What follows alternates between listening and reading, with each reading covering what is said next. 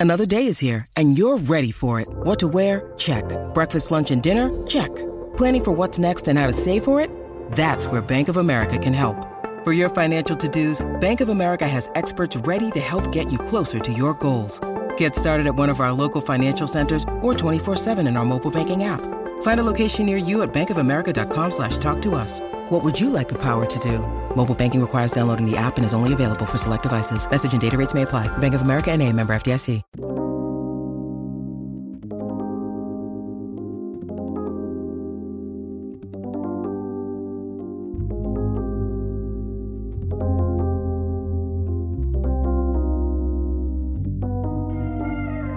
Hello, and welcome to a spooky episode of Saturday Night Shogi. Today, I am joined by my lovely co hosts, V-Lord and Sakaki. Say hello. Hello. Hi. when did Marion become British? uh, it's one of my many talents. What's the Xenoblade? yeah, I'm actually Welsh. Did you know that? You're Makes Welsh. so much sense now. Marion's the secret rare blade in Xenoblade 2. Okay, uh, alongside our usual co-host, we have a very special guest, Lum Ranmayasha. Say what's up, Lum. Hello, and I'm here to exercise you, you Welsh Valentine's Vampire with your off seasonal intro. I've got the mirror in my hand that sees through the horrors inside you. I'm through the other side of this mic. I will exercise your monsters and stomp them out so we can have a normal podcast discussion on these lovely stories from Rumiko Takahashi. I'm melting. We're disintegrating into monsters. Oh, it's so disgusting and nauseating. We gotta stop all these monsters. There's nothing left of Marion but their clothes. That was kind of effed up. Well, it's as messed up as the stories in the book, or the first story in the book. yeah, today today's episode is gonna be about Came the Mirror and Other Tales by Rumiko Takahashi. We had to get the Takahashi expert from Manga Mavericks. Oh, thank you. I will say I am an enthusiast. I don't know if I can claim to be an expert when we have the good folks at like Rumic World out there and like so many like longtime diehard Takahashi fans. You know, I was just on a stream uh, with Brent and Jordy uh, and the rest of the Lum Squad crew, who's like showing a huge collection of UI merch, and it's like I couldn't even hope to to compare in terms of the that kind of collection. So you know. But no, I am a huge enthusiast and lover of Takashi's works, and it is so exciting to get another one of her short story collections available out here and localized. It has been 20, nearly 24 years since the last release of one of Rumiko Takahashi's one-shot collections in the US. One or Double came out in like July of 1998, so it has been a long time. And this book in particular, Damn. as the Japan side goes, it was the first new release in the Rumic World imprint of Takahashi short story collections in 20 years whereas or Double came out in Japan 1995, and then the Mirror came out in 2015. So yeah, I mean it's uh, been a long time coming, and yeah, like it's cool to just have another collection of Rumic World stories. And there are a lot of, you know, other releases from Takashi in terms of one shot collections in the Rumic Theater series that Viz, I would love to see them license. And, you know, I would love to see them republish the older Rumic World and Rumic Theater collections. And hopefully, if this book does well and with as all in on Takahashi has been doing, hopefully we will see that come to pass. But this is a great first start inject all of it into our veins. Yeah, just turn us all into parasites. Giving people the heebie jeebies on the inside since 2015. I mm-hmm. was, you know, I actually was wondering uh, when this came out, and I, I, did notice at the end when I saw the the I forgot what that page is called. The credits page. Mm-hmm. I don't know. Uh, because I, I was like, oh, this is. It's an interesting story. It reminded me a little bit of um. I don't know why. So the vibe I got from these short stories reminded me a lot of um. Uh, oddly enough, Beyond Your Belief, Fact or Fiction. Beyond Belief, Fact or Fiction, uh, hosted by Jonathan Frakes. Because a lot of a lot of it, it, it like veers between like horror and suspense and also uh, humor Yeah. and like uh you know that way that Takahashi does, Yeah. which is like it's very goosebumpy, but for more an adult audience. You know, a lot of these are published in big comic, so for more an adult crowd. But the the main distinction between Rumic World and Rumic Theater collections is the Rumic World collection, collections do also contain Shonen Sunday uh, and her Shonen one shots. So we do have like two from Sunday in particular. But yeah, this is like generally a collection of horror stories, and like pretty much annually, Takahashi does write a new one shot alongside her, you know, current serialization, usually in big comic, and usually these works tend to be horror themed. I think that she likes to use them as a way to explore ideas and subject matter she can't quite do, wouldn't be like tonally appropriate to do in whatever she's working with at the time. So especially like, you know, we're seeing, you know, more slice of lifey kind of stories, particularly like in the stories that ran during the Inuyasha era. And then we see like more hard horror type stories during the Rinne era in terms of the stories in the section. And it's pretty cool to see. I had read a few of these before, just individually when people translated. Just half of these I'd read before. Uh, Revenge Doll to me on Sweet Sunday when people translated them. But it's cool to like have the collection out and like read all this these stories in this book and have some new stories from Takashi that I hadn't read before, which is really nice. But yeah, nice. Okay. I mean, I, I will say that this is the first time I've really read. Well, no, I've read one of her uh, collections, but a little bit of Majo and Dinner.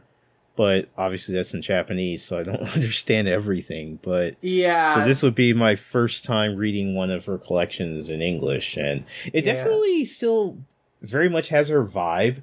Because um, as I was reading through it, I was like, yeah, this is definitely only a thing Takahashi would do. But yeah. it does it does have that air it, it does have this kind of like vibe that you wouldn't get from like the sunday works like the one that did run in sunday did feel something like i, I was describing it to, I mean, it was Yes, very Rama yes, esque. with yes, the main was a- fear of cats, the strange tsundere relationship between him and the female lead. Yeah, I mean the transformation gimmick too. Yeah, it's very like oh, this is kind of like a return to kind of Ranma motif, which I found yeah I was, pretty interesting. I was describing it to Jack as garfield with ranma but like yeah it, it that one felt like a ranma it would be a ranma episode so Mhm. But the one that I, I guess what surprised me most, of, I, I won't go too much into detail because we'll probably talk a lot about it. Is just the um my sweet Sunday between her and Adachi. That I saw it on the table of contents, but I wasn't expecting what it ended up being, and I that was that it, it had to be my favorite part of I think anthology. that's the other thing we gotta talk about is that not only is this like the first like short story collection from Takahashi published by Viz in over 20 years, like this is ends up being kind of the first like a publication of one of Mitsuru Adachi's manga they've done since they finished Cross Game. because Oh, yes, My Sweet yeah. Sunday is a collaboration manga between Adachi and Takahashi, exploring their relationship to Shonen Sunday and how they came up as manga creators and how interconnected their journeys were. And yeah, it's just Takashi and Adachi kind of going back and forth in terms of outlining, drawing out their lives, culminating in their fateful meeting over beef hot pot in 1982. So Yeah. yeah. it's really awesome that in the process of releasing this book, we also have a new Adachi manga localized for the first time in nearly 10 years when the last volume of Cross King came out. So it is very much well welcome. And of course, this short story, uh, this one shot was published to commemorate the 50th anniversary of Shonen Sunday back in 2009, which very appropriate to have like Adachi and Takahashi kind of both draw out and talk about their relationship this Sunday as like the two creators who probably like really made it what it is known for today. Mm-hmm. The king and queen of Sunday. Mm-hmm. I like I like that Adachi kind of na- name drops Aoyama though. No, he Like- acknowledges Aoyama as like, yeah, no, Aoyama is a big dog too. But like, yeah. yeah, he does. I mean, If those are king and queen, uh, uh, Aoyama is God. I mean, it, it kind of it kind of goes back to the interview that I translated with Aoyama and Adachi way back, where yeah, even there Adachi kind of acknowledges, yeah, you've had. Mhm. He's of course very humble, like he and he is in this in this too, where he's like, I've just been doing the same thing for like thirty years. You're the one that's actually pioneering doing new things.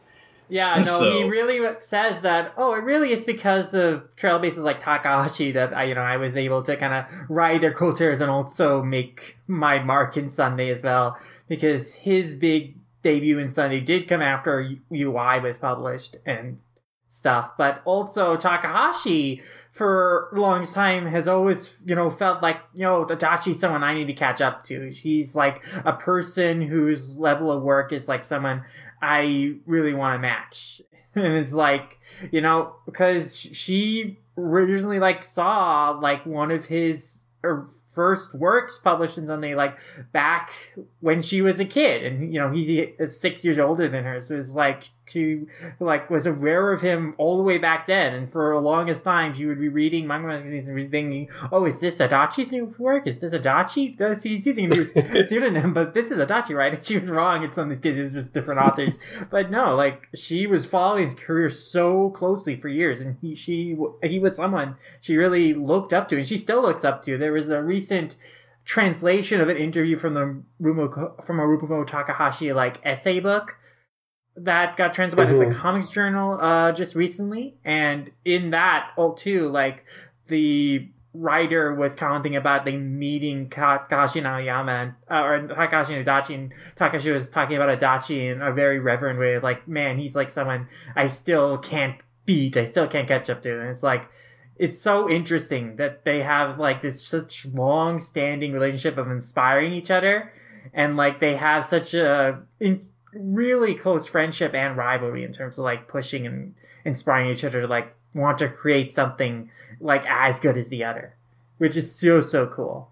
Yeah, Yeah, Yeah. I, I think um it's it's a really good uh thing whenever we get uh these kind of comics about like how the comic creators like got to where they are, especially when it comes to like interpersonal relationships with other creators, because that kind of um I don't know like that kind of content I guess is something that it it provides a lot of context for um like the the trajectory in their careers. Like oh like throughout this whole time like uh like Takahashi she she tried uh submitting works to other magazines or whatever but then uh she had one comment she's like hmm I think I'll go to Sunday because their readers are nicer to do Yeah. no, it's a super interesting look at like the magazine culture time. Like, what were the magazines and the titles that were like really turning heads Right. and trailblazing for the time? Like the discussion of This is Cole the magazine magazine, like the premier magazine for cultivating new manga talent that was run by Tezuka and a lot of other greats of the era that Adachi was encouraged to submit to by his brother. Like that was super interesting. Just seeing like what magazines, what creators were like really encouraging the growth of these artists, the next Mhm. generation. Yeah. Especially like cool seeing like the types of manga that like Takahashi was reading. Yeah. I, I gotta say, I love seeing Joe Yabuki in Takahashi style. Oh, she is a big uh, Yabuki Joe fan. She's a big Ashita no Joe fan. There is an interview out there that I don't know is it yet. Should be. Hopefully, someone will one day. But like, yeah, no, she's a big fan. please But do yeah, it. it's also What? it's so cute to see her like fangirl Ryoichi Ikegami and like her Yes. yes. like, oh, I want to be a, uh, in this guy's world. His art is so cool. I want to be a manga reader. I want to go to school to meet Ryoichi Ikegami. And just by chance, by enrolling Kazuo Koike's Gekiga Sonjuku, she had one of her first like guest speakers was Ikegami. And I love the expression she makes. She draws where she's like just smitten, just awestruck, and just has this wanting desire to like tell him she loves it. It's just so so fun. Uh, just to see like what kind what mangaka she idolized and she fangirled over. Yeah, I also I think it uh her story is really interesting too because there were times where she was kind of discouraged and like wasn't as like hyper focused on making art or whatever. Like in college, she majored in history, uh, Mhm. but there there were a lot of people that uh, at her at her girls' college also really liked manga, so yeah. they joined the manga club, and that's what kind of reinvigorated her her whole passion for it. Yeah. which is it's pretty cool. It's like it's never too late to like pick something back up. No, totally. I mean, we both see Takashi and Adachi kind of fight against their parents or fight against like societal expectations of like, oh, we'll grow up to get like kind of normal type jobs. You know, that's the parents like like Adachi frames it his journey of like this is the story of how I would disappoint my parents and keep disappointing them. It's so. I, I like that you he throws out there too that his brother is like he was already a disappointment. So Yeah, uh, and I love the panel where he draws his brother as like holding him at gunpoint and scheming out this thing. I'm gonna take, I'm gonna make a mangaka out of Mitsuru. I'm taking him with me. It's very funny. It's like his, it's nice seeing his brother is such a huge in, point of encouragement in his life, like a huge like mentor figure, like telling him, "Hey, you're really good at it. You should enter this contest." And when he saw that, oh, Dachi really has a talent, he like got acknowledged in the contest. He was like, oh, you know, this guy is." Real potential. You know, I'm going to help cultivate him. And that in turn encouraged him to like uh, return to his own dreams of like being a manga artist himself, which was really nice and sweet. And yeah, Yeah. he's drawing a manga, kind of an autobiographical autobiographical manga right now of him and uh, the older brother, uh, Mhm. Tomu, is drawing one of him and his younger brother, and it's currently running in Gessan. So Yeah. So I, I really worked out. yeah, so that that could also offer some more anecdotes and everything to you know his journey. Um, Yeah.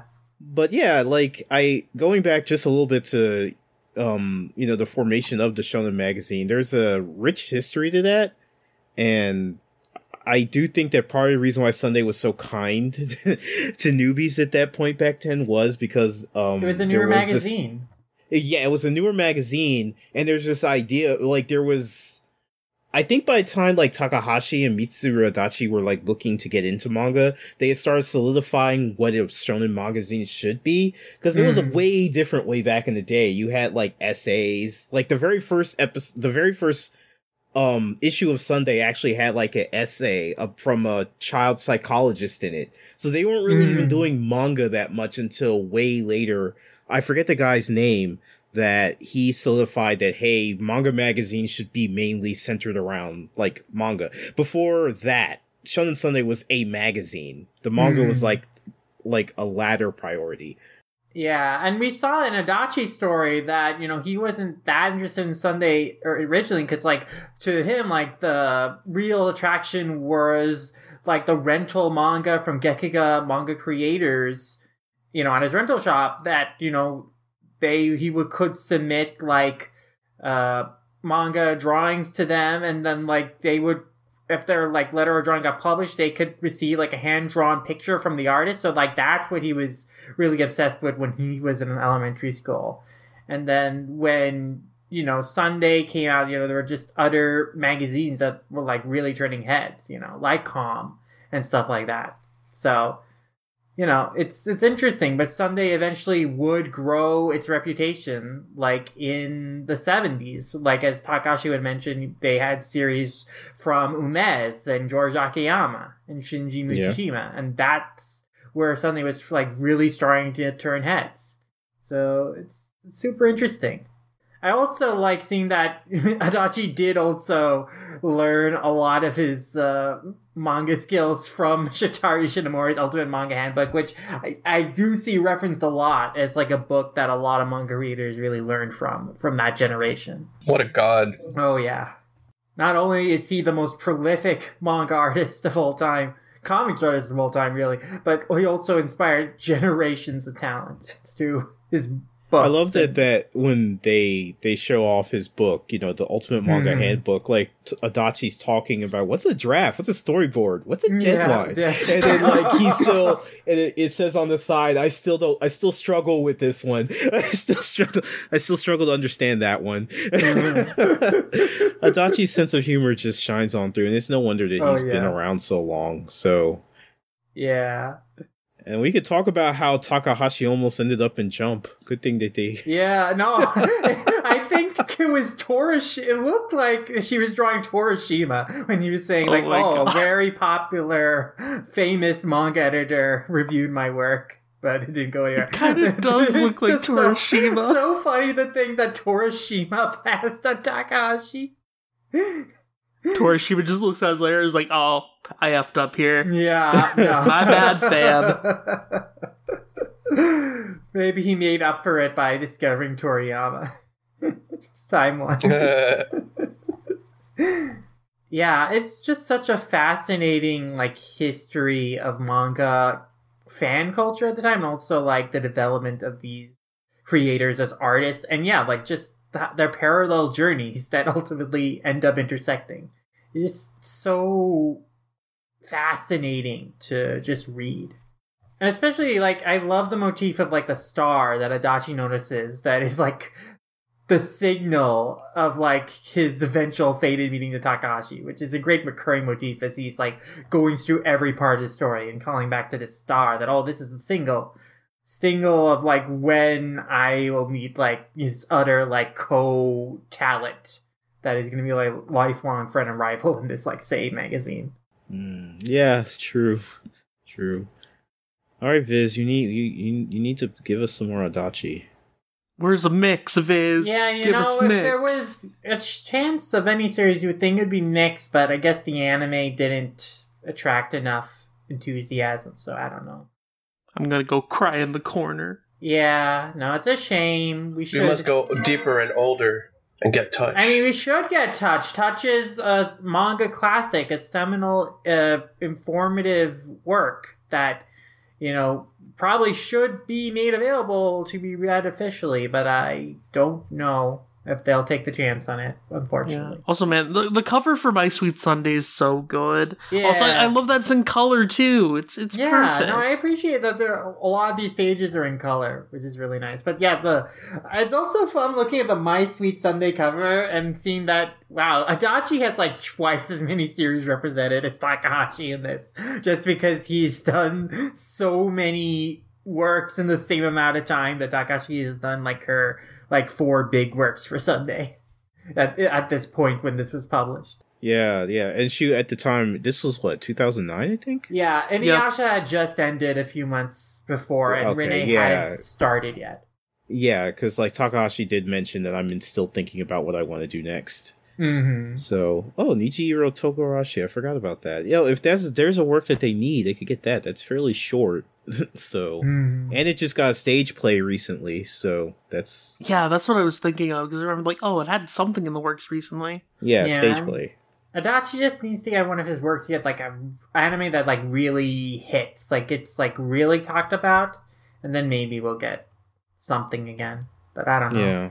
Or Viz can just take a chance on like an older title of his. But I mean, we are seeing more chances taken on older titles from established creators. You know, if like Orochi can get published, and you know, Kazuo Umezu might have more, you know, of an attraction uh, from the same like Yeah. you know type of acclaimed horror mangaka in the same way you know Ito is, and Drifting Classroom is also fairly popular, well regarded series. But you know, if we can take a chance at classics like that, I mean, surely you could also try and put some effort into some of Adachi's older work too. But of course, like yeah, it'll have to probably be a shorter work because even Orochi is like only a six volume series. I did find amusing that like Takahashi brings up Orochi at one point. I'm like, oh hey, that's coming out in a few months. Yeah, good and timing, missed guys. opportunity for Viz not to promote it at the back of the book. It's not one of the promotions that they put at the back of this volume. You know,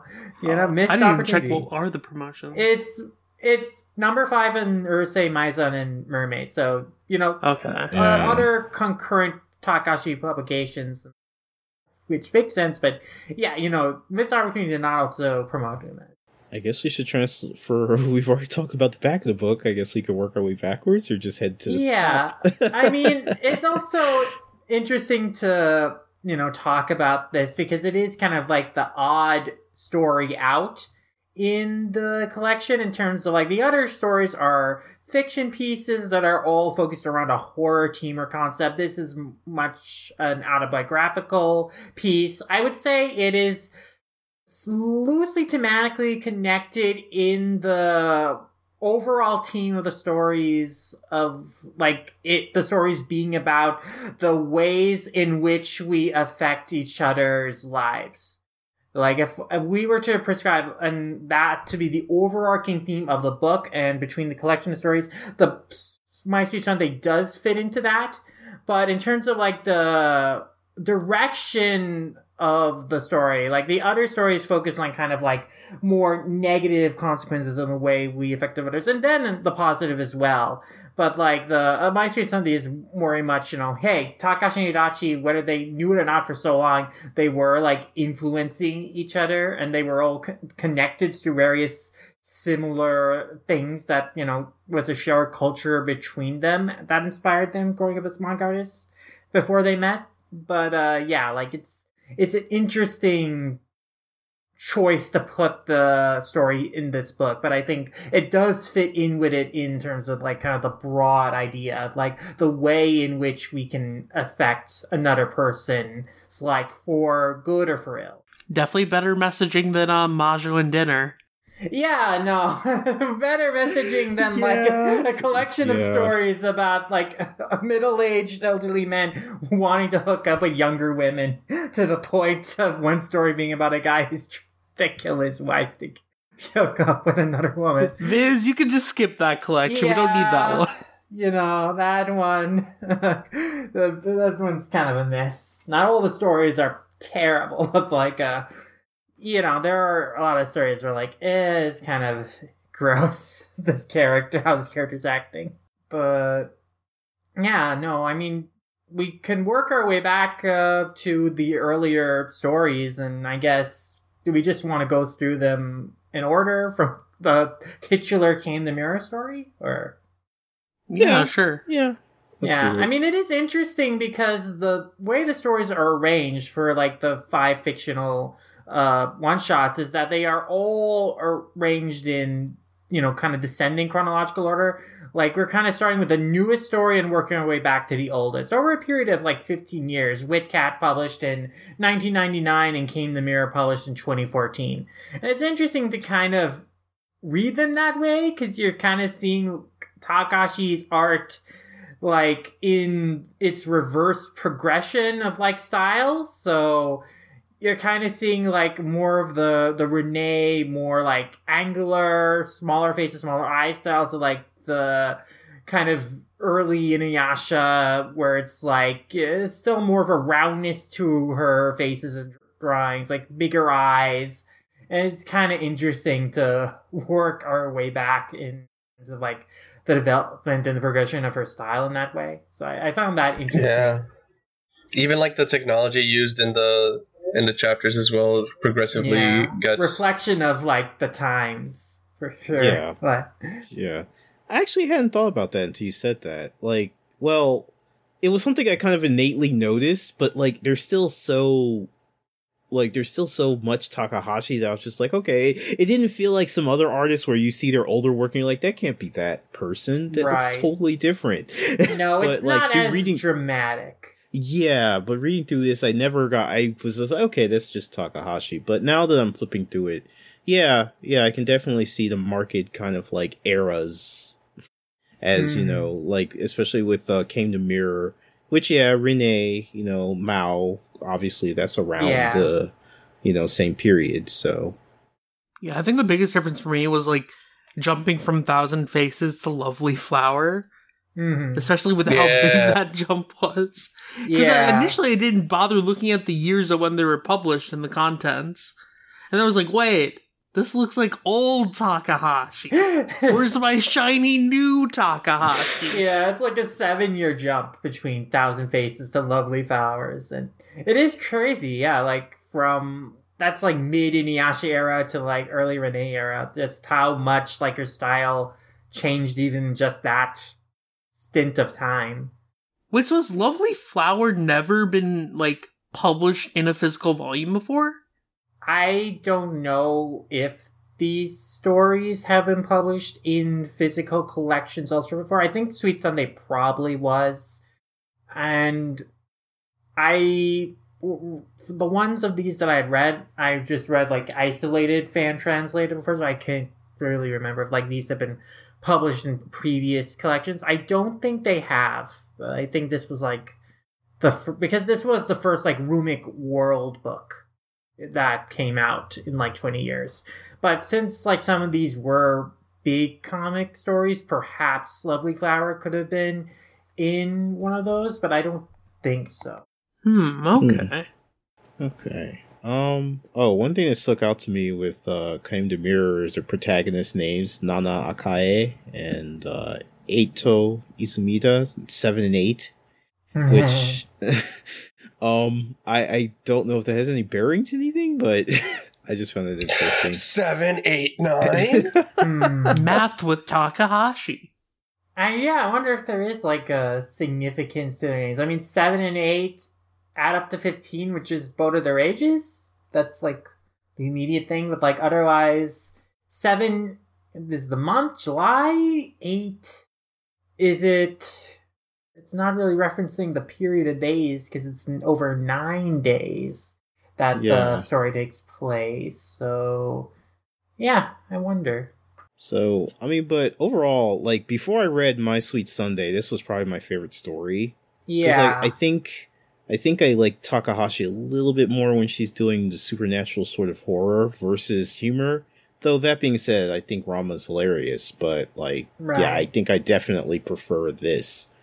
Yeah, and I also think that this is the strongest in concept and in how it co- relates to its team because I guess let's describe the premise of this is that in Came the Mirror, the idea is that people are randomly uh, assigned a mirror that shows up in the palm of their hand. It appears on them at random, and no one can see the mirror on another person, but the person with the mirror can see the ugliness within other people, which takes the form of monstrous distortions on their faces and bodies. And they can hold the mirror up to those people and they can use it to exorcise the horrors these monsters out of them that are inhabiting their bodies and souls. And since the monsters aren't very big or very strong they can stomp them dead. However the process of exorcism involves the monsters after being destroyed like traveling through the person's body who has the mirror through them and out the mirror to sanctify them purify them. And having those monsters inside you is a nauseating sensation. But Yeah. it is just a societal expectation that people who have the mirrors are responsible for cleansing these horrors. And you're expected to fulfill that obligation. And so the story is about you know just one day this kid Eito who's like going to cram school. He has a big prep test like he just randomly gets killed by a guy who has been possessed by horrors. And he thinks to himself like oh man like this is my fault for not doing my job. But then he gets uh, revived like nine days earlier and he meets another girl who has the mirror and she reveals that you know she had also previously been killed. And the reason why is because she outed her creep middle school teacher who was like taking pictures of girls changing in their school locker room with a hidden camera. And after she like exposed him he stalked and killed her. And then she got revived and she just tried to avoid the route where he had killed her at. And he she thought she was successful in that. But then he ended up trying to attack her on the day of the test and he was a casualty of like his rampage. And so they work together to basically try and figure out a way to find this guy and ex- like exercise the horrors out of him in an effort to like prevent either of them getting killed again, which they do succeed at. But then later on, they realize that this guy is killed multiple times before, even with the horrors like taken out of him multiple times. And so he comes to attack them again, like all distorted and monsters again. And they barely succeed in exercising the horrors out of him, but he like explodes into just this mass of monsters that just like crowd all around them. And it's just too much for them alone to stop. Like they collapse. And we see them hospitalized afterwards, like with IVs attached to them. Like Nana's wearing a necklace, so like they they were like on the cusp. They were like seriously dying to this. Uh, but the story ends with them like kind of just reflecting like you know it was just too much for us alone to just stomp out all the horrors, all this bad stuff. But you know it only could be done with other people, other passersby, like came in and like helped them out in you know taking care of their responsibility. And basically the entire kind of metaphor of the mirror in the story is like being burdened with knowing that something bad is happening like there's something wrong with another person and then trying your best to like diffuse and then resolve the situation and then just having to keep having that burden of like you're it's up to you to deal with this problem that oftentimes is like just too much for you to handle. And you need help with that. You can't do these things alone. Like you can't deal with like all the really horrible things in the world alone. You can't just put that on your shoulder. It can like seriously hurt you.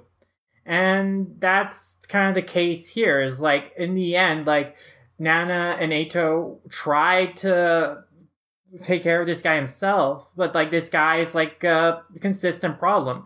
Like even before he attacked nana he attacked and murdered other girls. Like he is not the someone who they could just deal with on their own. He's like a problem that society at large needs to come together and kind of grapple with and deal with and like help these kids finish the job. And i think it's like a very important point that like the mirror revives everyone under age 18 that kind of touches upon something else like takashi specifically trying to point out it's like you know these are kids like being tasked with this responsibility of having to deal with this uncomfortable situation with trying to deal with like this creep teacher who is like preying and assaulting girls. and they need help from adults, but like they are expected just because they're the ones with the mirror and can see the badness in this guy to deal with the situation themselves. And at the end of the story, we are seeing notably on the bridge, it is adults who are coming in after like these kids have tried their best and who are like stomping out all the evils and who take care of like finishing off all these horrors. And they can only do that with the help of those people. It's really about like, you know, the burden and responsibility is often placed on people who are see that there's a problem but like they need help. They need other people to believe in them and be able to trust that they can see what they see and take care of it with them. Because yeah i mean uh, it's another important point that you can only see the horrors like if you have the mirror and these other passersby like we aren't given a temptation they're also people mirrors. They're just people who like saw that what they were trying to do understood what they were trying to do and then just came to help whether they could see them or not. And it's just important to just be able to extend that trust to people who are like trying to deal with a problem and difficult situation especially young people and lend them their trust and lend them that support and help. And I think that's a very clever metaphor that Takashi came up with through this mirror and the monster motif in terms of like just the burden that we place, uh, especially on young people, and trying to you know have them deal with their problems by themselves, and like not realizing kind of the damaging consequences that can have on them and just that need to be able to share that burden with other people and just resolve those problems together. So yeah, I thought that's it was very well articulated. And it was also very relevant social commentary because there was a high profile case of a, a school teacher who was preying on uh, girls with a hidden camera in a locker room that happened and was reported like 10 days before the story was published in Japan. So Wow. Jesus, it was wow. very. I don't think Takashi drew the story in reaction to that, but it was very uh, surreally serendipitous timing when I realized that oh crap, this came out around the same time as that incident. So yeah, no, it's it's very relevant social commentary, and I think very thoughtfully handled. Yeah, I think this is easily the strongest like themed story in the collection, and also in terms of pacing, where like it feels like it is able to tell the story more naturally to its endpoint. Where a lot of the other ones, I think, just like kind of get to the end and then have a punchline, and then that's over. Yeah, it's kind of abrupt. Yeah, The other ones, I think, um, uh, like adding up up into what Lum was talking about, uh, I think what made the the thematic impact like really land was the fact that the the burdens that uh, the two kids are shouldering, they're both like physical and emotional. yeah, and to be able to confide in an adult uh usually kids have trouble with that um they either have trouble like expressing their emotions or uh going out of their way to like look look to to adults to help towards adults to help because uh they either they either have like a like a, a rebellious streak or they want to be independent and they want to they they want to be so eager to prove to the world that like oh I am I am old enough to take care of myself, or I am, I'm, I'm capable of doing all of this on my own. But then to realize that there are times you're going to need help, uh, and that there's no shame in really like asking for it. Uh, I think that's a that's a really valuable lesson to to show to to a younger audience. Well, even well. Not that this was aimed at a younger audience, but if they happen to come across this, like it's a good message. Yeah. I mean, yeah, especially like not just like being able to ask for help, but also like seeing that someone is in trouble and going out of your way and recognizing they need help and joining in to do the right thing. That's why I think the scene at the bridge is like so like pointed. Just like the passers-by will come in and like are exorcising the demons, uh, like in their place. Like I think that is such an important point, especially because like all the passersby we see, they look like adults. They're like adults who are seeing these kids are having trouble doing this on their own. They all come in to help them share, alleviate that burden, and basically that pretty much saves their lives because like they they are these kids are still hospitalized after this. Like they underwent severe physical uh, anguish in dealing with the situation. To say nothing about uh, trauma, but yeah, no, it's it's very thoughtfully considered by Takashi of like just you know when you're seeing someone in trouble, you should go out of your way. You should reach out to them and you should like help them. Yeah, like these kids were basically forced into being like empaths Yeah. and like experiencing other people's like uh like suffering, I guess, and like the the stuff that they repress. Mm-hmm. Uh but then uh what makes it moving at the end is that like oh these people aren't like aren't being forced at all into into that and they're, they're willingly like deciding like hey i'm gonna help with that like i'm gonna I'm, I'm gonna i'm gonna also i'm gonna also empathize and like make sure that you don't go through this on your own Mm-hmm. Yeah. I mean, yeah, definitely agree with you guys in the sense that, that this one just feels like a fully actualized story. Like, I don't, I wouldn't be opposed to more of it, but as it is, it doesn't feel like there's more story to be told, or I don't feel dissatisfied with how it what how it um all ended. I mean, the Yeah. deeper message of the fact. I mean, it even had a little bit of Takashi humor in the fact that they were brought back to life, and it was just like the, the offhanded comment from Nana, I believe, was like, I think it's some kind of child like say uh child labor Child law. labor law? Yeah, like it, it, you know, it, it it it in a way, it's kind of like it plays into what Lum was saying and the idea of that, you know, these kids are shouldering this them by themselves. But since it's such an offhanded comment, I couldn't help but just kind of chuckle at it a little bit. Yeah, it's definitely meant to be cheeky for sure. It's the absurdity that like, oh, there's this clause that like if a kid dies on the job doing this, oh, they they can get revived. You know. Also, whenever like they point their hands at like the like creatures, it just reminds me of like the wind tunnel. yeah, true. True. It's like yeah, they are sucking the monsters out of them and drawing it to themselves. Uh, meanwhile, uh, when I read uh, what is this shit called again? Revenge uh, Doll? the Re- Revenge Revenge, Doll. Doll? Yeah, I, fe- I felt like I read I read something and like I was exactly back where I started. yeah, Revenge Doll doesn't. I Revenge Doll is one that I have also read for, and I remember really not liking it, and that has not changed because. I mean, for one thing, the protagonist is just really awful. Just like the worst type of scumbag. Selfish and spiteful.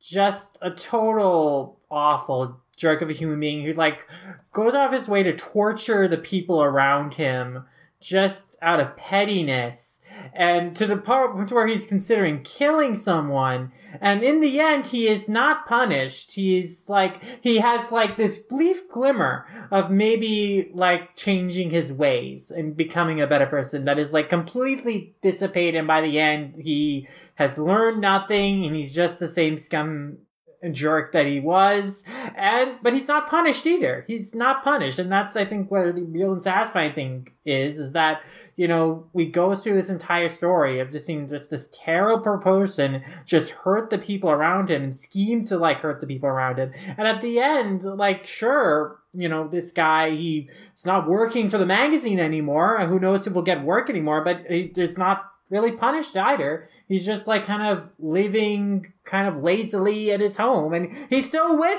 the girlfriend he he cursed, which is uh really awful. Like I just feel so bad for that woman. Like she is like still with this guy and serving him like tea or coffee or whatever when he cursed her. It's like this just terrible, terrible. I just really hate yeah, she can do so much better. She really could. He also just looks like drug dealer Miroku. He does. Uh, yeah, I guess, yeah. Miroku, if he got high and just had just a, a very different type of life. Oh my god. Oh yeah, yeah. I mean, puffing, using that wind tunnel to get some real puffing in. Oh but god. I, I, I will, I will say though, like, yeah, he's an unrepentant, awful human being. But I will say, I like that at the end he got his own. He was the cause of his own downfall. right. By put, Yo, putting yo, the, the white, whiteout? the whiteout. Yes. In, I yeah. In the end, he didn't lose anything though, because he was going to. The, lo- he was losing the series no He was gonna kill someone. Yeah, like like the, what he lost is the chance to kill someone. Like no, there was no Right. other downfall for him. You know, like nothing else would have changed other than he would have killed this person. So if anything, he got spared like being a murderer, even though that's what he wanted to do. But yeah, it's just like yeah, it's He wasn't good enough to be light.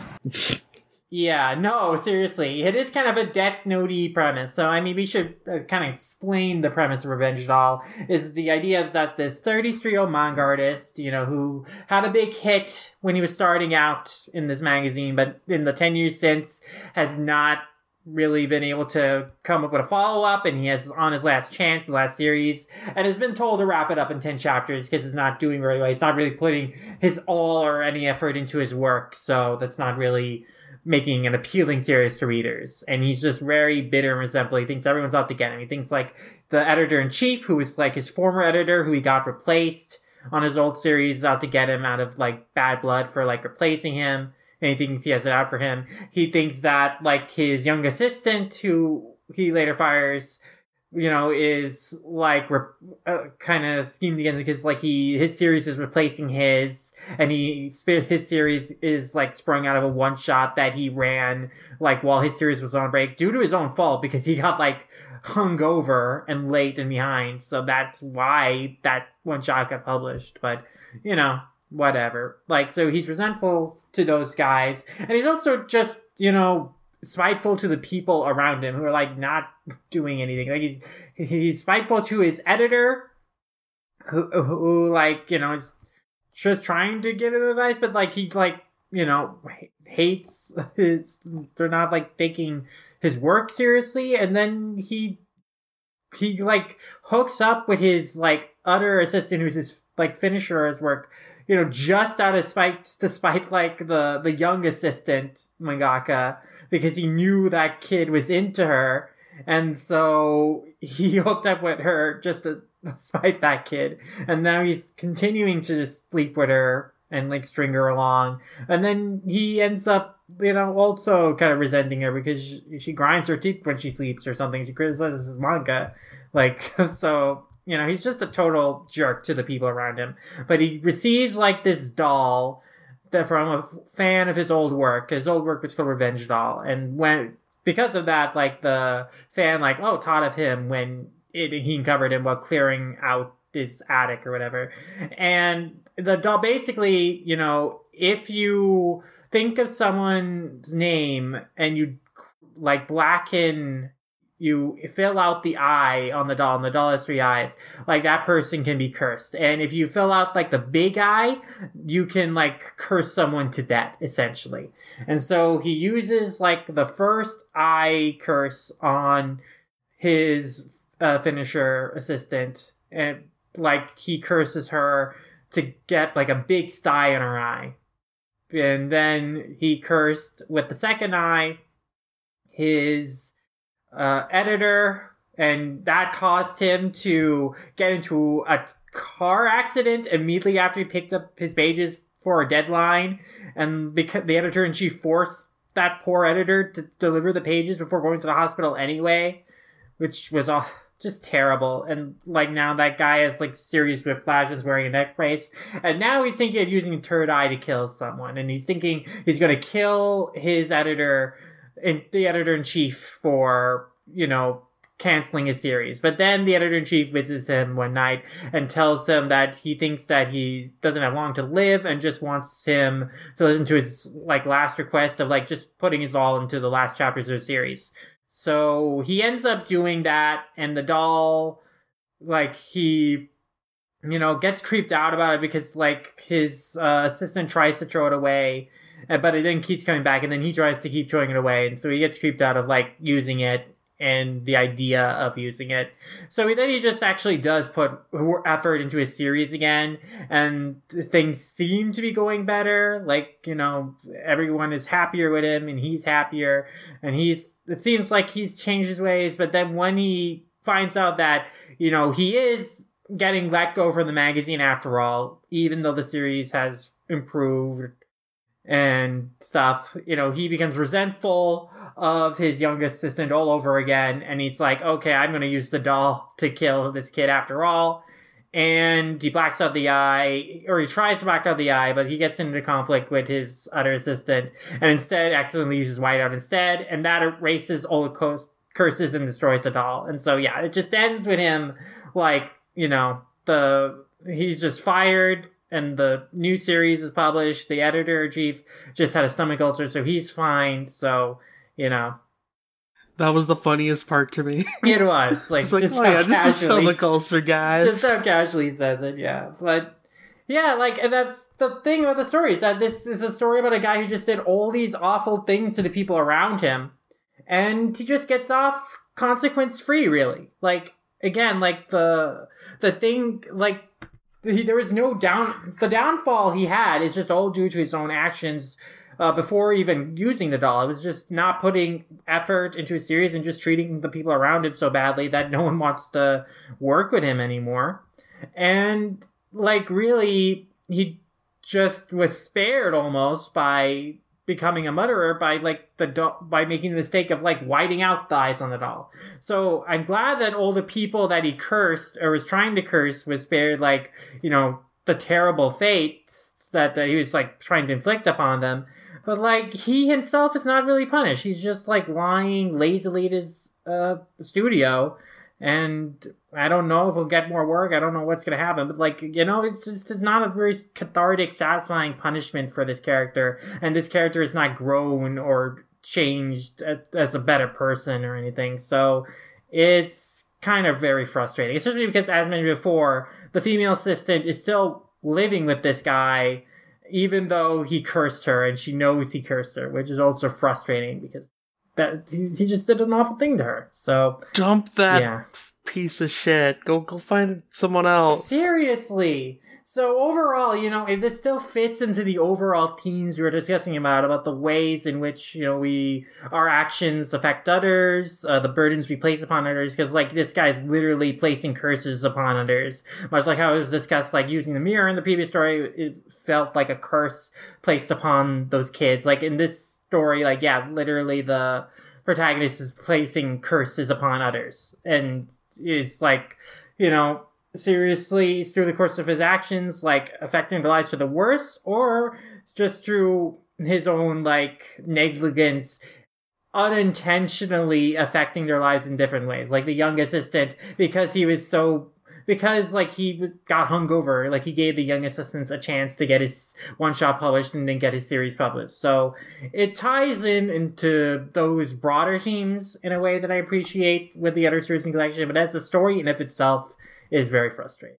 Yeah, because it's like very obvious you're supposed to not like him from the outset, but like there's no payoff to it. You want to see him like get punished, and it never happens. Yeah. Yeah, that shit's lame. How do you guys feel about uh the star has a thousand faces? I I was my least favorite one. Mm. It just felt very convoluted for no reason, really. This is one, yeah, it's predicated on like some very flimsy or like very like melodramatic, dramatized misunderstanding of like the main protagonist, who's like the star actress, thinks she's killed like her showrunner just after like he kind of ribs her about like her crush over her co-star who you know, is outed as like loving like, you know, a different woman, a bustier woman. And so, she, you know, they're at a bar and she like pushes his own and she thinks that he, she broke his neck. And so she runs off into the countryside before they finish filming the final episode to like kill herself, uh, off by throwing her off, herself off a cliff or whatever. And ultimately she can't like bring herself to do it. Uh, and she ends up like staying in an inn where like the son of the innkeeper is like a huge fan of hers and like all these posters in a room or stuff. And so he ends up calling the studio and letting them know that she's there. And so then like everyone comes to the inn to film the final scene just super impromptu.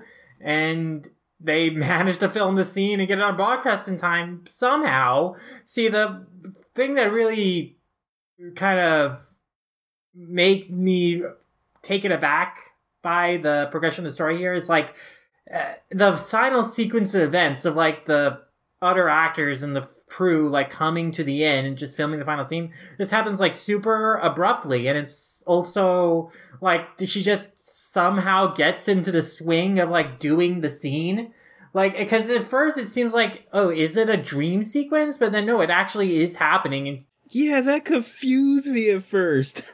Yeah, I thought I was like missing a page or yeah, something. Yeah. that's what it was. I was like, "What is this really happening?" And then when I finished it, I was just like, "Oh, that really did just happen." Oh, okay. And you have to wonder the logistics of this. Like, did the does the location match? Does the like setting? And like, I obvi- you know, it is made a point of she memorized the lines or whatever, but still, like, she just immediately gets in the swing. It, it just feels like there's a whole lot of set, a whole lot of work goes into filming a scene of a TV show.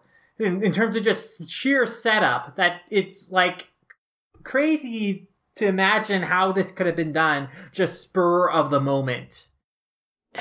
Just fi- fix it in the magical land of post. Yeah, and also like no, see that's the other thing is that this is hap- they're filming the scene literally the day this episode is supposed to air.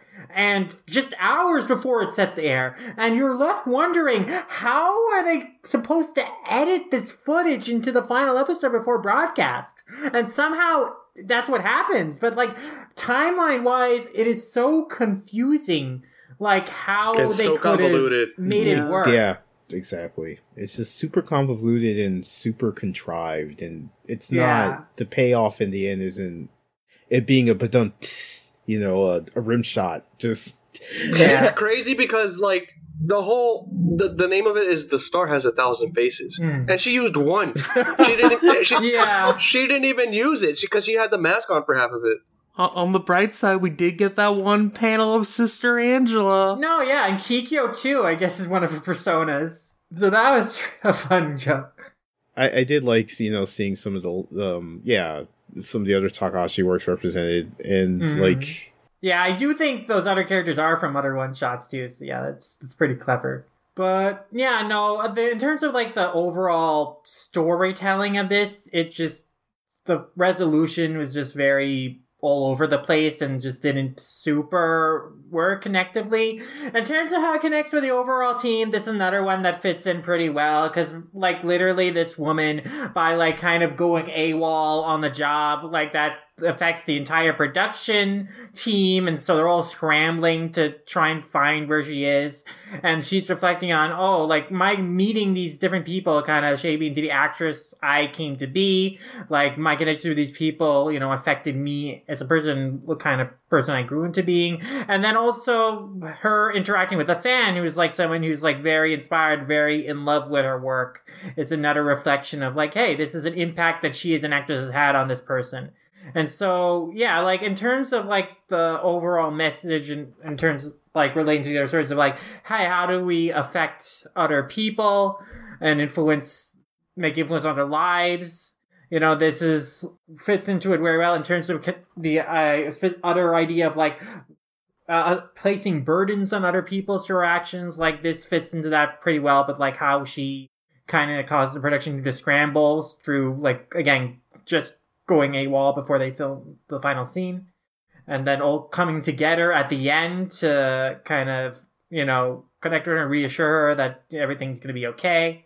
But yeah, just in terms of like the actual like progression of the story, it's just very slipshod. It, it like Takahashi Yeah. does take a lot of cheats in just saying, "Oh, it, it just worked out," without when like logistically you are left thinking, "Well, how? How could this have possibly happened in this amount of time?"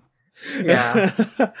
I mean, I will say, you know, the scene with um doing the Shonoichi chin, that that that that made me laugh.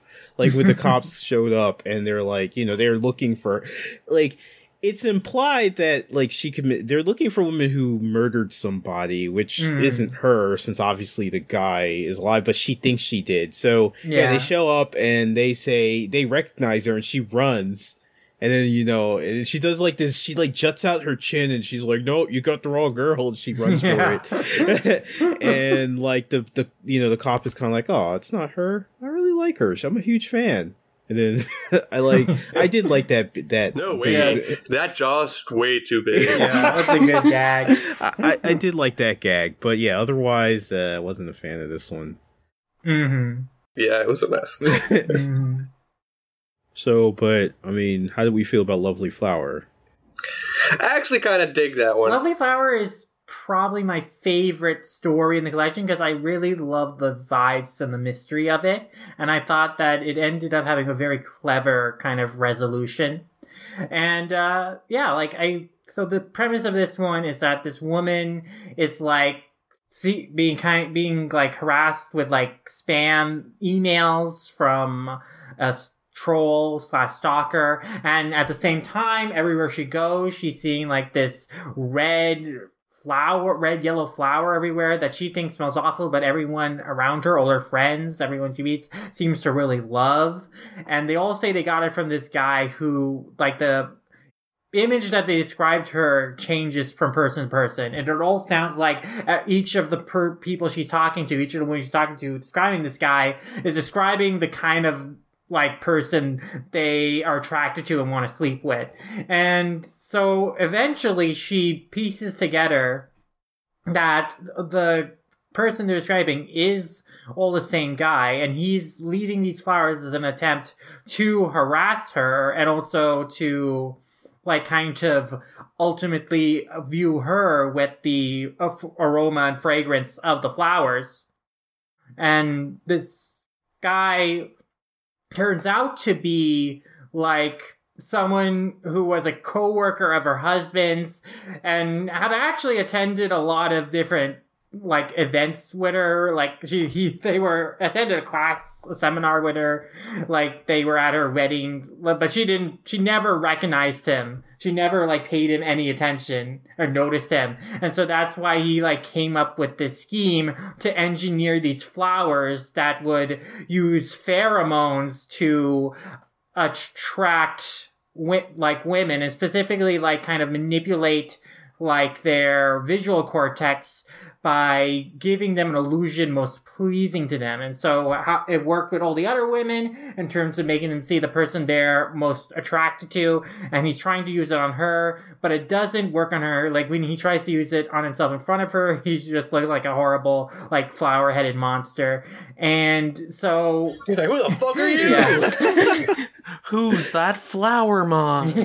Stop. and so he kind of ends up runs off realizing that she is not working on her and her husband also ends up coming home at that moment and kind of revealing who he is to her. And then they basic basically it turns out that the reason it didn't infect her is because she became pre- she was pregnant and the hormones changed her sense of smell so the pheromones didn't affect her in the same way. So yeah like this was a good kind of creepy mystery story with this imagery of like this woman being kind of stalked and harassed and like gaslit of like feeling like every like everyone's saying, "Oh, these flowers smell so wonderful," and they were given to me by such a handsome guy, and then she's like smelling these flowers like they smell just awful to her, so repulsive she feels like she could suffocate and die like being around them. She has to wear a mask like when interacting with them, and then like yeah, ultimately, Uh, can I can I sidebar real quick? yeah. That's how I felt when everyone said they really loved the Shinjuku art in JJK. I was just like, where am I? Aw. Sometimes it's I'm okay sorry. to be wrong, Marion. Yeah. It's okay. is the okay. My Uh, personal nightmare. Uh, that's gonna be me when Chainsaw Man starts airing. Anyway, yes, yes. Um, going on. Sorry, sorry, sorry.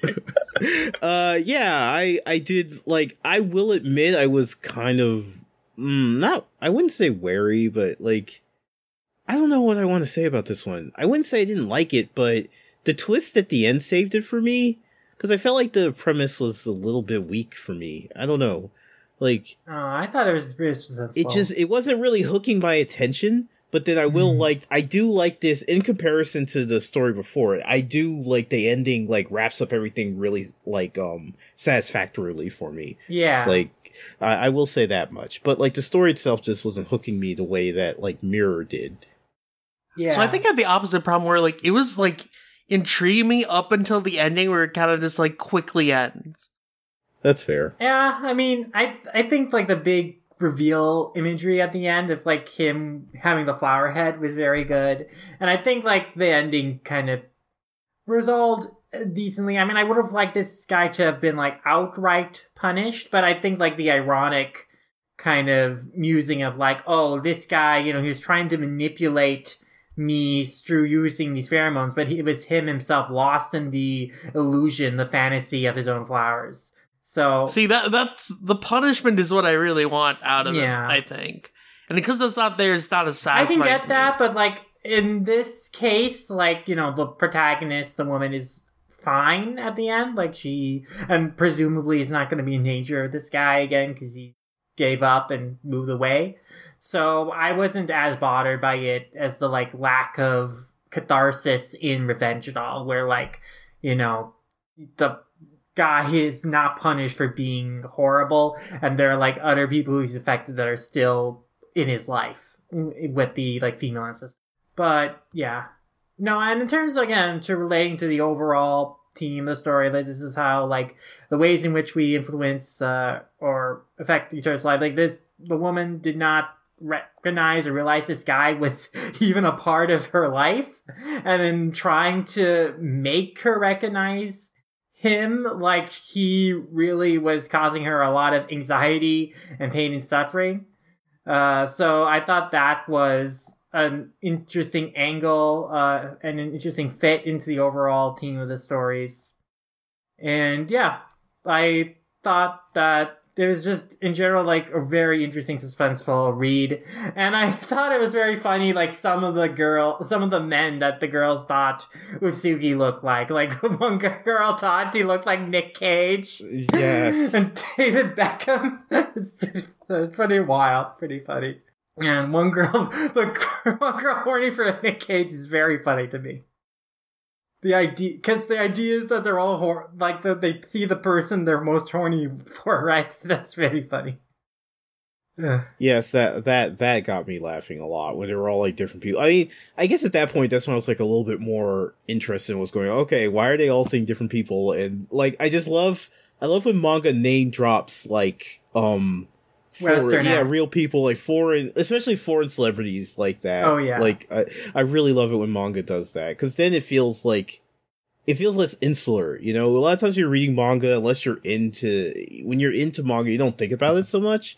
But it feels very insular until like somebody drops Nick Cage, and you're like, "Oh right, this is a product of the world."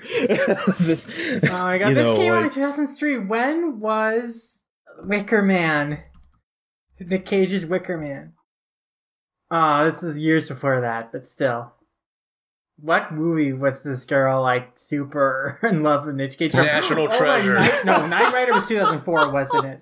God. Uh, but National Treasure might have been it then. I think that might have been the most recent. Oh god. We're gonna steal the Rafflesia of Independence. okay, so I guess next up is unless we have something else we want to say. Next up with we're we're going to Garfield and Friends. Let's go to Ranma One Half. Yeah! Ranma one cat. yes, yes. Thank you, viewer. Oh. Ah. There is only one cat too. This guy only one of his arms is turned into a cat. So yeah, but yeah, like we kind of mentioned before, this has very Ranma e vibes in terms of the main protagonist. You know, he's also a martial artist, but like he's this big fear of cats because when he was a kid, his like grandma was like always telling him that cats are not to be trusted or whatever. And so that kind of put a strain on his relationship with his childhood friend, Miwa, because, you know, she has a pet cat called uh, Toragio that's oh, even older than her. She's been a long time pet of hers. And, you know, when they were kids, like he climbed up a tree to get away from her and Toragio because it was kind of Toragio, and he fell off the tree and broke his like arm. And ever since then, even though his arm's healed now, he's fine now. Like, eh, there's been a lot of distance between him and Mia over the incident, and she kind of vents to him about him to Torchio. And then just one day, like Torchio like attacks him and like he kind of hurts his arm before like disappearing. And basically, he sees a vision of him in his sleep the next night of like saying that he's going to curse him and take over his body. And sure enough, like his left arm becomes a cat arm. And so he and Miwach have to like figure out how to kind of undo the curse and figure out what and where Churchill went. And eventually he kind of loses patience with her because there are like misunderstandings in which, you know, people think they're close and you know, they're misunderstanding. Like she thinks that he hates her, and he thinks she hates him. And eventually, she kind of confesses that she thinks the reason that Torgia cursed him was that you know she hated him, and she vented to Torgia about that. And he cleared up that, oh, well, you know, I, I didn't see you, want to see you back then when we were kids after the accident uh, just because Torchia was at you. I I did want to see you, and I never really hated you. And so then that makes her reflect that no, she never really talked about how much she hated Juta to to Torchio. She talked about how much she liked him, and so she kind of breaks down. And then he notices he comes back to console her with his own hand and not Torchia's hand. And yeah, like they kind of make amends. And you think like the reason that Torchia cursed him was because oh he wanted to mend their relationship after all this time. But no the real reason the twist is that he was just excited for his 28th birthday present. He knew that he wasn't going to live long enough to get it. So uh, basically that's the resolution is that that passes and his arms back to normal. But like yeah now both Shuta and Miwa have kind of repaired the relationship and are friends again I love how the But the Truth uh, box is like in a blood splattered Yeah. like uh, border. yeah, it's like setting up like, oh, it's even more horrifying re- truth about why Torchio cursed him. It's like, no, it's actually such a mundane, silly reason.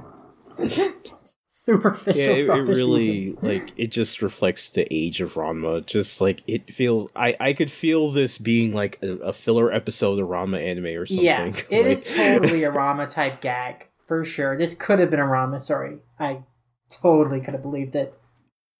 Especially with like the dynamic between the leads. Like it's so Ranma and Akane. Yes, yes, especially when they're like he's like I mean when the when Torchio breaks his arm when he's in high school. He's like, you know, she's she's apologizing, and he's like, "No, it wasn't your fault this time." He's like, "Excuse Yeah. me, but you were the one that fell out the tree." and like, I just said, "Ah, this is Rama Nakane."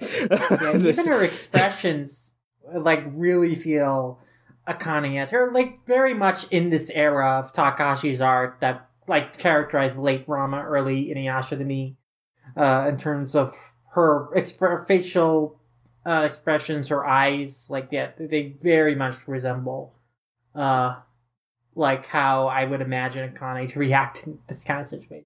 Yeah, yeah. Yeah, especially like at the beginning where like her classmates were talking about how cute he is and she just rolled her eyes in like the Yeah. this way that just was very Ranma-ish. Like uh I, I got like a whole nostalgia vibe from just this whole thing just Yeah, um and especially just that how easily they bought the story about how YA suddenly has a cat arm. Like that also felt very because one thing about Ranma and I guess Takahashi's humor in general is it's very dry. Like you don't get Mhm. the whole um Tsukkomi and Boke thing where like people were screaming about how ridiculous something is. Everybody just kind of rolls with things. and that in and of itself is what is funny. hmm It really does feel like oh, like they really accept this as part of their daily life now. It's Like, yeah, you know, it's just the Takahashi style of like in the in the movie world, like the absurd and the mundane coexist side by side. exactly. Yeah, it's, it's pretty. It was a pretty satisfying story. Hmm. Very charming. But yeah, I mean, we already talked about Sweet Sunday, so I guess are there any other overall thoughts? So I guess I, in terms of like again thematic uh, relevance to the other ones, you know, this is another one of like communication problems causing a rift between our two leads here.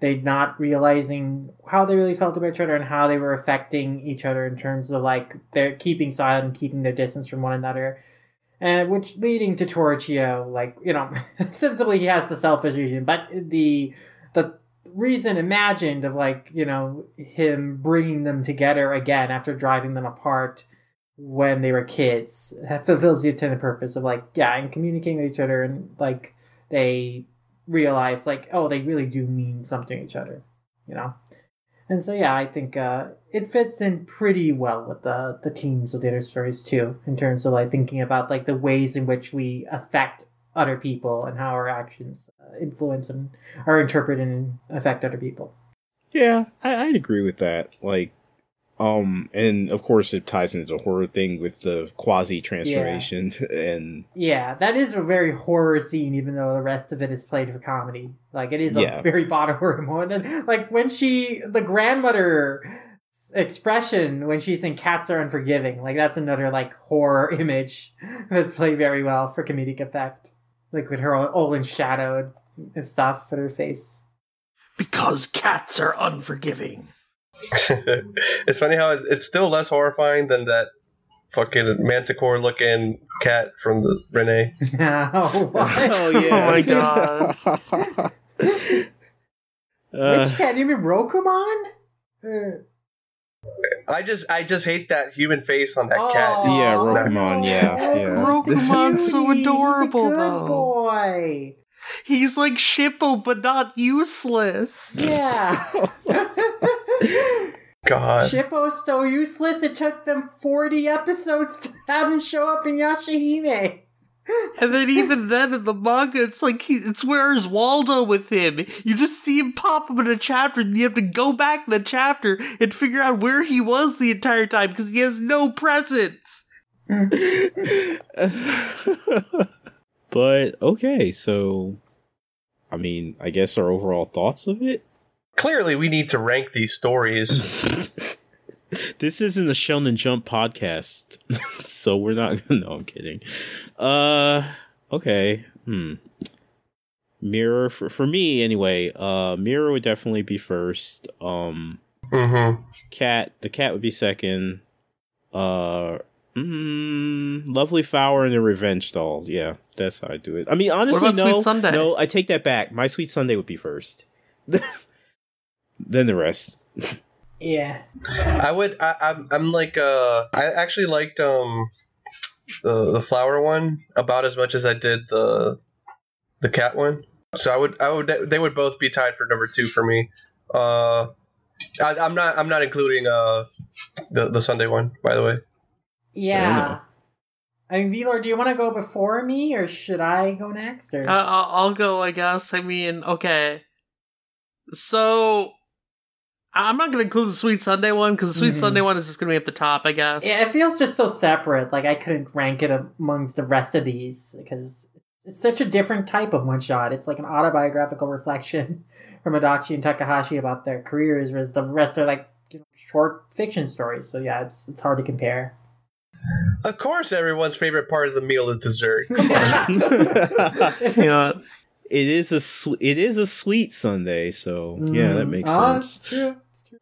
yeah, I guess best from best to worst, uh, Mirror, then Flower, Cat, uh, Thousand Faces, then Doll at the bottom. Oh, you know, I think I will have to mirror what Velor here. I think my order is exactly the same. Oh, nice. for reasons I think we've discussed on the the podcast pretty well. But yeah, I think that that's in order of like how strong I think the the stories and the themes uh, as reflected in the stories were, Beautiful. I'll shake on that. All right. and also how likable the characters are. I think because yeah, as we descend, we're getting into like characters who are like you know really unlikable in terms of revenge at all, or really like kind of you know hard to get a sense of in Thousand Faces. Yeah. But yeah, I'd say this is like worth reading if like not every story resonates with you, just because like it's interesting seeing like these like different types of stories that Takahashi does that we don't Yeah. normally see. And two thirds of the stories are really great and well reading. Like the, the story start off strong with Ken, Kane the Mirror. It's a very thoughtful piece of social commentary, and then you get again the dessert, the creme of the piece is like My Sweet Sunday, which is just a fascinating look at manga history and the careers of two of some of the greatest artists in the business. So I mean, if you're like a manga fan interested in like manga history and especially in the history and the careers of these two authors, like that story alone is a selling point for this book, I think. Mm, agreed. Yeah. But yeah, I guess it's uh time to wrap it up. All right. All right. Lum, why don't you have the honor of giving us all your social media so that we can our, our lovely listeners can know where to find you. Well, thank you. And I try not to take too long of this, but you can find me personally at Lomamayasha on Twitter. And you can also find me pretty much wherever I am by the username, primarily Letterboxd and Animation Revelation Routers and AniList Routers. Uh, Lomamayasha, that's where you can find me. And you can also read my manga reviews on mangamax.com. We got a lot of books coming in, a lot of reviews going out. I definitely have I've started a review for King of the Mirror, so you can look forward to one on there, as well as other you know Takahashi reviews and other manga reviews. We got a lot to work on and write about. But also, of course, mangamax.com is the home of my flagship podcast, Manga Matters, where we discuss manga as both a medium and as an industry.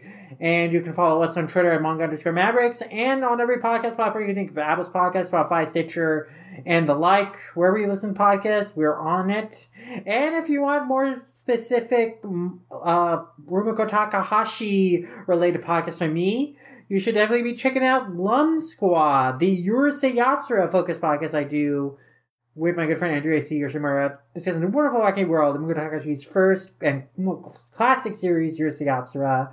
Having a lot of fun discussing Viz's releases of the manga, as well as the movies now they're on Crunchyroll and on Blu-ray from Discotek. And we're so excited to discuss about the new anime coming later this year. So we have a lot to talk about. We're really excited about plans for the show this year. And you can find us on Twitter at Lumdisco Squad and on every podcast to think of, like Apple Podcasts, Spotify, Stitcher, and the like.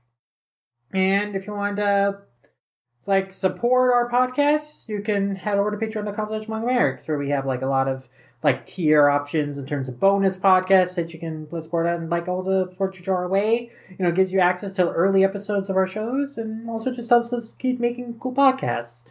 And uh, if you like the art I do for our podcasts, illustrations I do, animations, illustrations I make in general, you can find that on my Instagram at Sid Artwork. Nice. Sweet. Definitely, definitely give them a give them a follow. Check out all their stuff. Uh, Lum does amazing work. Well, thank you. Um, you're welcome. Uh, now, V Lord, you get the pl- you get the honor of following up. Okay then. Yeah, people can find me on Twitter at VLordGTZ. Then I write various things for allcomic.com as well as Toonami Faithful. And I also am involved with a number of podcasts with these fine folks. Our biggest podcast, which is a number like, I don't know, no, number 30, top 100, where we're really big in over 40 countries somehow. The Demon Slayer podcast. On Twitter at D Slayer Podcast, we talk about Demon Slayer. So if you like Demon Slayer and want to hear some people talk about it at nauseum, go over there. But aside from that, uh, I'm also involved with Oversoul Shaman King podcast with Mirin Sakaki um, at Shaman King Pod. And I also do the Dumb Weebs podcast over at Dumb Weebs Pod, as well as the Toonami Faithful podcast at Toonami Podcast. So check out all of those. Nice. Sakaki. Yo, all right. Um, I'm honored to accept this honor.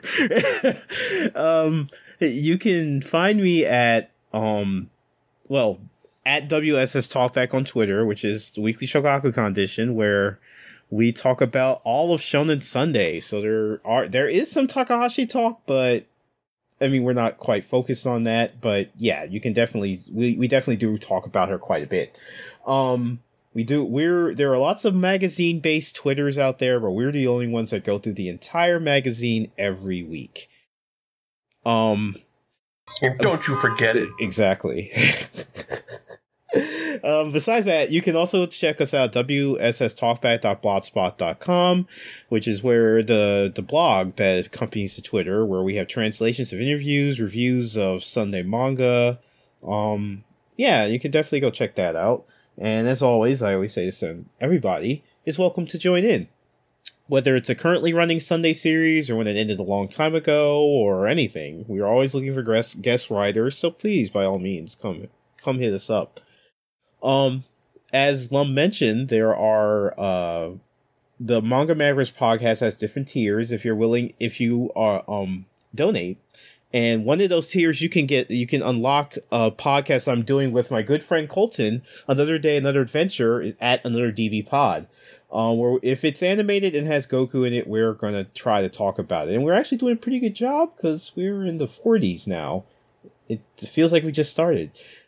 But yeah, we're making our way through the original Dragon Ball, and that's been a lot of fun. So please, by all means, um, if you want to hear those episodes early, um, you know, contribute to the manga manga Mavericks Patreon. Otherwise, I mean, if you don't feel like you have to, because the episodes do come out publicly after some time, so definitely check that out. Um, and yeah, you can find me personally at Kiirobon, K I I R O B O N, on Twitter. Um, I just started Yu-Gi-Oh read for the first time ever. I'm more of a Yu-Gi-Oh fan, um, anime guy, so this is going to be interesting to go through. Um, yeah, and a lot, I got a lot of people really excited to have me read it, which is always validating. so yeah, if you're into that, check that out. And that's where you can find me. Nice. Um, you can find me on Twitter at microwavy. The E is before the V. Uh, sometimes I contribute to uh, the WSS Talkback blog. Uh, so if you want to see my writing, you can find it there. Uh, WSSTalkback.blogspot.com. Sometimes I also contribute uh, writing for Toonami Faithful at ToonamiFaithful.com. Uh, and I also have my own personal blog. That's uh, heavensdoorknob.wordpress.com. Uh, I have not done much recently. Uh, still super bugged at work. Uh, for those who do kind of like, I guess, keep up with uh, what I've been doing, uh, I, I recently got certified, so I'm uh, nationally accredited pharmacies technician. So, poggers. Yeah. Ooh. and uh, yeah, well, that's that's what I've been up to. Besides uh, just general uh, fighting COVID at work.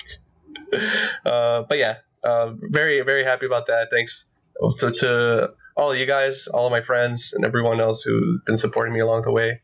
It's not easy, like working full time and like trying to make the most out of your hobbies, but it, it's always fulfilling when I do get to spend time with you guys. So thanks.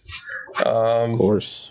and uh, yeah, uh, you can find all the other podcasts I co-host in or star in or whatever, guest, frequent, whatever, whatever the phrase is, on uh, the the link in my my Twitter bio.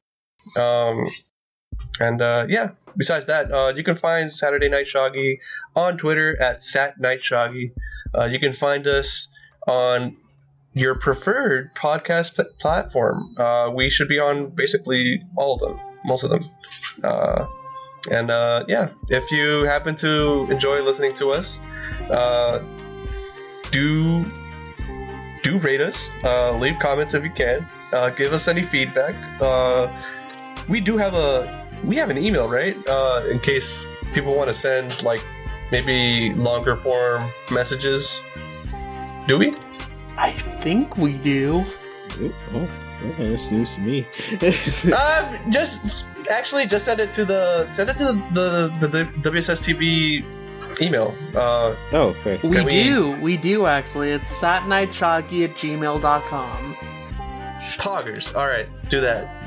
Uh, and yeah, I think I think that covers about most of it. Uh, All right then. you know what I just thought of? Uh, it, it doesn't even make sense. Uh, I think um, no, this this joke doesn't land because uh, I was thinking about uh, what the fuck is this the story called again? The one with the cat Wait, with cat. we can yeah. Yeah. It looks like uh, toward the end, uh, what's his face? Shuda. Yeah. Shuda was trying to pet the pussy. Oh, What the- what the heck? I'm No, you know, so was mad. fun. he was, Uh, but Um, Marion, why? Why? Yeah, I guess he was placed in one. Let's see what another. Oh boy. Got you. All right. Good night, folks. all right. What the fuck? I can't even follow up with that one, man.